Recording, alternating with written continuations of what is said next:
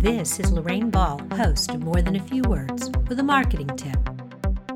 There are lots of cool tools and features that you can add to a new website. The problem is that sometimes we see companies trying to do everything stunning layouts with drop downs and rotating and parallax effects because they think that using all of those tools makes the site look sleek and modern. But in reality, what you end up with is a jumbled mess. So, as you're looking at your website and you're thinking about your web design, step back and ask some basic questions. What do you want visitors to do? And does this tool or feature make it easier or harder for them to do what they came for. Secondly, think about the skill level of your audience.